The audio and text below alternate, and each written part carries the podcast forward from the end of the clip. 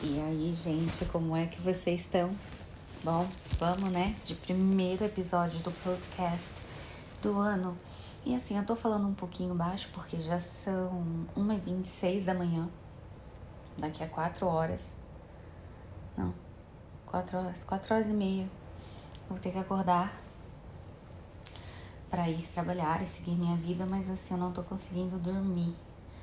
Muitas coisas estão acontecendo e eu acho que eu ainda nem decidi o nome desse episódio. Eu só vou ficar falando. Eu acho que como é o primeiro do ano, né? E a gente já tá quase entrando aí em março. Tem algumas coisinhas que eu quero falar, que eu preciso falar. E são tantas coisas que eu acho que não dá para eu denominar esse episódio.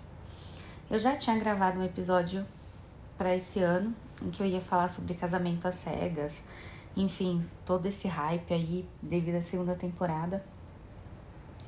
Mas ficou aqui.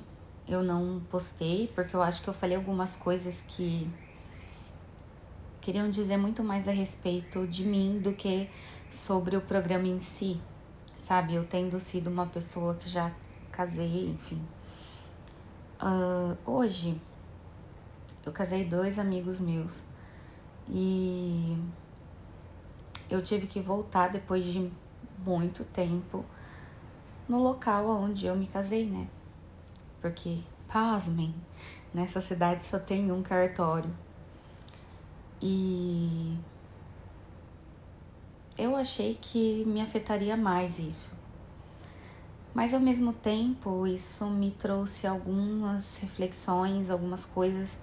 Hum, e eu percebi o quanto eu já mudei em relação a dois anos atrás. E é confortável para mim falar sobre isso. Vocês acompanharam toda essa saga desde que eu me separei, desde que eu fiz o primeiro episódio falando sobre isso e todos os meus desabafos até então, que aí já são quase 50 episódios de desabafos. Bom, eu não vou cortar essa tossida, porque vocês sabem que aqui o negócio segue em linha muito transparente, né? E é isso que de repente me dá essa vontade de continuar fazendo com que esse podcast exista, apesar de eu saber que a audiência dele é baixíssima. Eu acho que quem me ouve é porque realmente está interessado em saber sobre a minha vida ou se identifica de alguma forma. E eu acho que esse ano não vai ser diferente. É, eu não vou conseguir falar sobre coisas diferentes é, que não sejam relacionamento, sabe? Uh, eu tava agora no TikTok, não consegui dormir. Antes eu estava lendo um livro de romance de época, ah, bem açucarado, né, com aquelas nuances eróticas que esse tipo de romance apela, né, e traz como se fosse aqueles romances de banca de jornal. Eu particularmente adoro. Eu não preciso ficar pensando muito para entender. E a escrita é tão simples que, sei lá. Até tô estranhando que esse livro que eu tô lendo, ele, ele é menos direto, assim. Principalmente no que diz respeito a essas, a essas cenas mais íntimas. Tô gostando muito, tô achando que a autora, ela de fato sabe escrever com sutileza e elegância. Mas não é disso que eu quero falar. Posso falar depois sobre os meus romances preferidos, quando me der na telha. Mas é muito difícil para mim não falar de relacionamento, porque toda a construção e desconstrução da pessoa que eu sou hoje, ela vem dessa catarse de finalmente, de fins. E hoje foi mais um dia em que eu me deparei com isso. E eu vou falar uma coisa aqui que eu acho que é, soa extremamente íntima para mim. E eu falei para um amigo só. O quão as pessoas podem ser frias e calculistas e fingidas Enfim, não é esse o julgamento que eu quero fazer, mas entrar naquela sala despertou muitas emoções em mim. Eu lembrei de tudo e fiquei me perguntando, né, por que que eu tinha feito isso, uh, quais foram os motivos que me fizeram na época assinar aquele documento e ter uma certidão de casamento. E ao mesmo tempo eu sinto que eu não estava preparada para isso. Talvez hoje eu veja a instituição de uma forma bem diferente. É... Fiquei extremamente feliz pelos meus amigos porque eu senti que eles exalavam ali naquele momento uma maturidade que talvez eu não tivesse. E talvez isso também responda a minha pergunta e o questionamento sobre o quão o outro pode ser frio, né? E isso inevitavelmente passa na minha cabeça, embora não faça a menor diferença hoje e pode continuar não fazendo a menor diferença para outra pessoa. Tipo, eu queria ser uma mosca, um micróbio e entrar na cabeça dessa pessoa e entender como foi entrar de novo naquela sala para se casar com outra. Como foi entrar naquela sala para se casar com uma pessoa que o ajudou a enganar alguém que ele já havia jurado naquela mesma sala amar e proteger na saúde e na doença. Coisa que não aconteceu. Então, não é o fato da pessoa estar tá com outra ou ter casado com outra, nada disso. É o fato de o quanto as coisas significam de formas diferentes umas para as outras. O quanto as situações podem é, significar mesmo de, de forma diferente para as outras pessoas. Eu hoje, por exemplo, acho que seria uma uma coisa muito leviana da minha parte entrar nessa sala e jurar amar outra pessoa. É, enfim, ali, sabe, perante o mesmo juiz, perante as mesmas pessoas que já testemunharam isso antes. Então, assim, é, enfim, eu não tô aqui para julgar os sentimentos de ninguém, não. Quero que se foda. É, o quanto as coisas na vida têm pesos diferentes para as pessoas. Às vezes você pode estar ali naquele momento achando que foi, sei lá, maravilhoso. e e para você teve um peso e para a pessoa que está do seu lado tem um peso completamente diferente ou peso nenhum. É, então isso passou pela minha cabeça. E óbvio, assim, passou, foi, eu já estava pensando em fazer um episódio sobre o até que a morte os separe ou na saúde e na doença, mas eu deixei para lá até essa noite. Quando eu tava no TikTok, como eu já comecei a falar antes, e eu parei para pensar que daqui a menos de 20 dias eu vou realizar de novo um sonho pela primeira vez. Eu vou assistir o show do Paramore no Brasil, em São Paulo, no, no sábado, né? É uma coisa que eu espero desde 2014, que foi quando eu os vi pela última vez e pela primeira vez na vida. E a Cleânia que viu aquele show era uma pessoa, uma, uma jovem, que tipo tava terminando a primeira faculdade. E para mim isso tem um peso muito grande, sabe? E agora Dia 11 eu vou assistir esse show de novo. E eu já sou uma mulher com duas faculdades, uma pós-graduação, começando outra pós, que passou pelo inferno e que se fosse ver, eu não poderia mais escutar essa banda. Mas ainda assim, o amor que eu tenho pela arte que eles fazem por tudo que eles significam, é muito maior do que qualquer dor que eu tenha.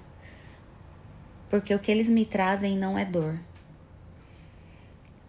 Então, assim, eu, eu tô extremamente empolgada e, e feliz, né? Que eu vou ver esse show. E eu tava no TikTok vendo algumas coisas do Paramore. E é muito engraçado que quando, um ano antes de eu me separar precisamente, a Hayley Williams, que é a vocalista né, do Paramore, lançou seu primeiro disco solo, que é o Petals for Armor, que inclusive toda essa temática inspirou o meu ensaio fotográfico, né? Em que eu precisava me ver de novo como uma pessoa inteira. E esse foi um CD que, tipo, me curou muito. Foi um CD que, tipo, me preparou para o que tava chegando, sabe? Muitas músicas me prepararam para o que estava chegando. E hoje, assim, vendo a trajetória dela e as coisas que estão acontecendo na vida dela, algumas músicas soam diferente. Porque tem um peso diferente hoje. E ela lançou logo assim, pouco antes de eu me separar, tipo, uns dois meses antes, o Flowers for Vases, que é a continuação do Petals for Armor e com músicas muito mais melancólicas, com de fato uma dramaticidade um pouco maior, onde ela fala exatamente sobre o processo de cura.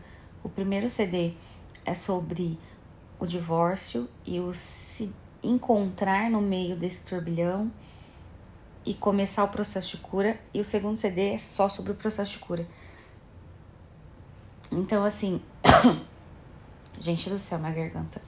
A maioria das músicas do segundo CD, muitos trechos, assim, parece até que eu escrevi, assim, é surpreendente.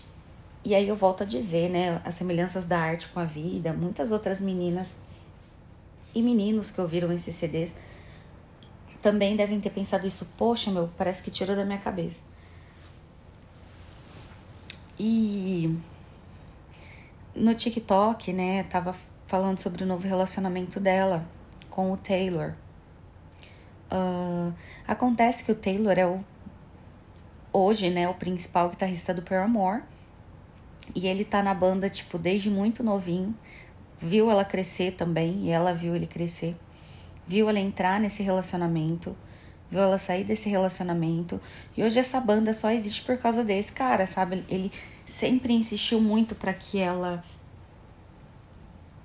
tivesse o tempo dela para compor, respeitasse assim os hiatos da banda sem pressão. E ele sempre ajudou ela a voltar para esse eixo e voltar para a banda, né? Então assim, amor eu, eu não posso ficar falando de Paramore porque, e de Hayley Williams porque eu sou extremamente cadela. Eu sou fã, assim, de venerar o chão que eles pisam. É, e dia 11 eu tô indo nesse show. Tô super feliz. Tá com um setlist, assim, de fuder. Dos meus sonhos mesmo. Se for o setlist que eles estão apresentando nos últimos shows, assim, dos meus sonhos. Vai ter muito choro, muito suor, sangue, eu acho. É, lágrimas vai ter demais. Uh, e assim, eu, tô muito preparada, sabe? E tudo isso para falar o quê? Tipo, a Hayley passou por tudo isso e ela conseguiu, cara. Ela sobreviveu a isso. E hoje ela tá com um cara que, tipo, ela fala de todas as formas possíveis. Né? Ela já tinha dado essas pistas no primeiro CD, enfim, que eu acho que estava começando esse relacionamento, sobre a importância da saudabilidade no relacionamento, do respeito, sobre esse peso que a gente dá para as coisas e não se entregar ao medo. E eu acho que eu tô nessa fase assim de tentar não me entregar ao medo é muito importante, né? Você não só você tá disposta a viver as coisas, mas não ter medo de viver as coisas. E eu tô tipo numa fase da minha vida extraordinária em todos os aspectos. Mas o amor ainda é algo que me que não tá bem resolvido aqui eu acho que eu consegui resolver bem, finalizar bem esses dois anos, mas tipo assim, pensar em ter algo sério com alguém, enfim, é, para mim é muito difícil ainda. Eu acho que seria muita hipocrisia da minha parte aceitar algo sério quando nem eu mesma acredito mais nessas instituições. Eu não tô falando de casamento, tô falando de namoro mesmo, estar com alguém, enfim. Eu não acredito mais nessas instituições. Não só no casamento. Mas de uma coisa eu tenho certeza, sabe? Eu jamais voltarei naquela sala para profanar amor. É, é uma coisa que, tipo assim, eu prometi muito para mim. E hoje eu tive muita certeza, sabe? De. Não vai ter de novo entrada naquela sala da minha parte para assinar um documento que vai me unir a outra pessoa, onde eu vou fazer uma mesma promessa que eu já fiz e que foi quebrada. Eu não quebrei essa promessa, mas ao mesmo tempo eu não acredito mais na validade dessa promessa. Até porque a mesma pessoa que quebrou essa promessa comigo entra nessa sala novamente, faz essa promessa de novo. Assim, queira Deus que não quebre, ou que não quebrem com ele essa promessa. Mas é uma facilidade de entrar e sair de salas. E a vida das pessoas não pode ser algo tão medíocre a ponto de você fazer isso com elas. Entende? Então, assim, foi muito emocionante para mim voltar ali. E é muito emocionante para mim enquanto uma pessoa que está em constante evolução, enquanto uma pessoa que, cara, tá todos os dias aprendendo muito, conseguir se ver diferente dentro daquela sala. E por mais que o mundo possa me dizer, ah, mas se você entrar ali de novo fazer essa promessa, você é outra pessoa. Sim, mas não é o rio que o Heráclito diz. A gente reforma a sala, mas continua sendo a mesma sala, a mesma bancada, o mesmo juiz. Eu não quero professar nada na frente de uma pessoa que já testemunhou um fracasso da mesma forma na minha vida. Tá? Eu não quero que essa pessoa me veja de novo ali com outra pessoa. E aí pode ser que daqui a alguns anos essa outra pessoa que apareceu comigo apareça com outra pessoa e assim sucessivamente, né? Aí a gente volta para Bauman, né? A liquidez das relações. Uh... Então, cara, é muito estranho. É muito estranho isso. E eu tô numa fase da vida assim, gente, que eu tô fazendo curso de terapias holísticas. Vou fazer, vou começar um outro curso no dia do show do Permore, vou faltar no primeiro dia de curso, mas enfim, vou continuar. Então tô fazendo meus cursos de terapias holísticas, atendo pessoas no tarô que estão em diversas partes do mundo. Eu faço meu trabalho né? Dentro da área de marketing. Tenho minha casa, tenho meu carro, tenho amigos extraordinários, tenho planos para o futuro muito assim a longo prazo que já estão se concretizando. Muitas coisas que eu falei que eu faria, eu continuo fazendo. Mas é entendam, eu voltar nesse assunto sempre do relacionamento e do divórcio e tal, porque é isso que moldou essa pessoa que fala com vocês hoje. Esses pensamentos, é isso que moldou. Foi essa coisa catársica assim que aconteceu. E eu vou continuar mudando, eu vou continuar tendo experiências. E eu acho que nenhum nenhum relacionamento que eu tenha tido até então é, ou nenhum tipo de contato romântico que eu tenha tido até então é,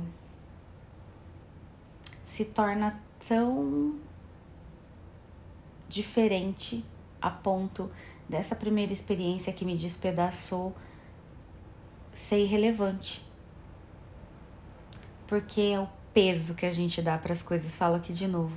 O peso que eu dou para esse tipo de questão afetiva hoje é completamente diferente. então, de repente, não tem tanta relevância assim. Porque eu já tô vendo com esses mesmos olhos que eu falo com vocês aqui.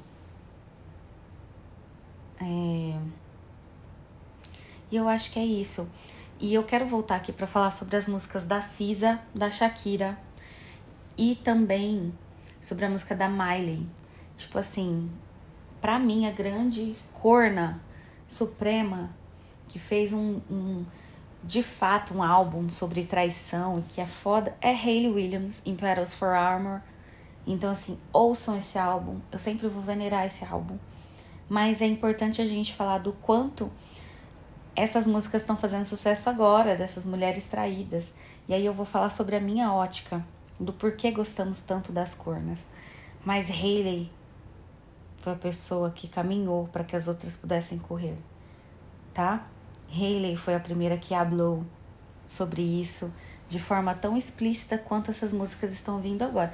Embora eu acho que a da Cisa é um pouco doente, que ela fala que quer matar a pessoa, que ela poderia matar a pessoa, mas que ama a pessoa. Assim, quando a gente ama a pessoa, a gente não quer matar, né, gente? Vamos lá. Mas eu não quero começar a analisar agora. Não quero. E eu preciso dormir, porque, gente, amanhã começa cedo. Eu trabalho em outra cidade. Eu acordo quatro e meia da manhã. Ainda que amanhã eu vou pegar uma carona.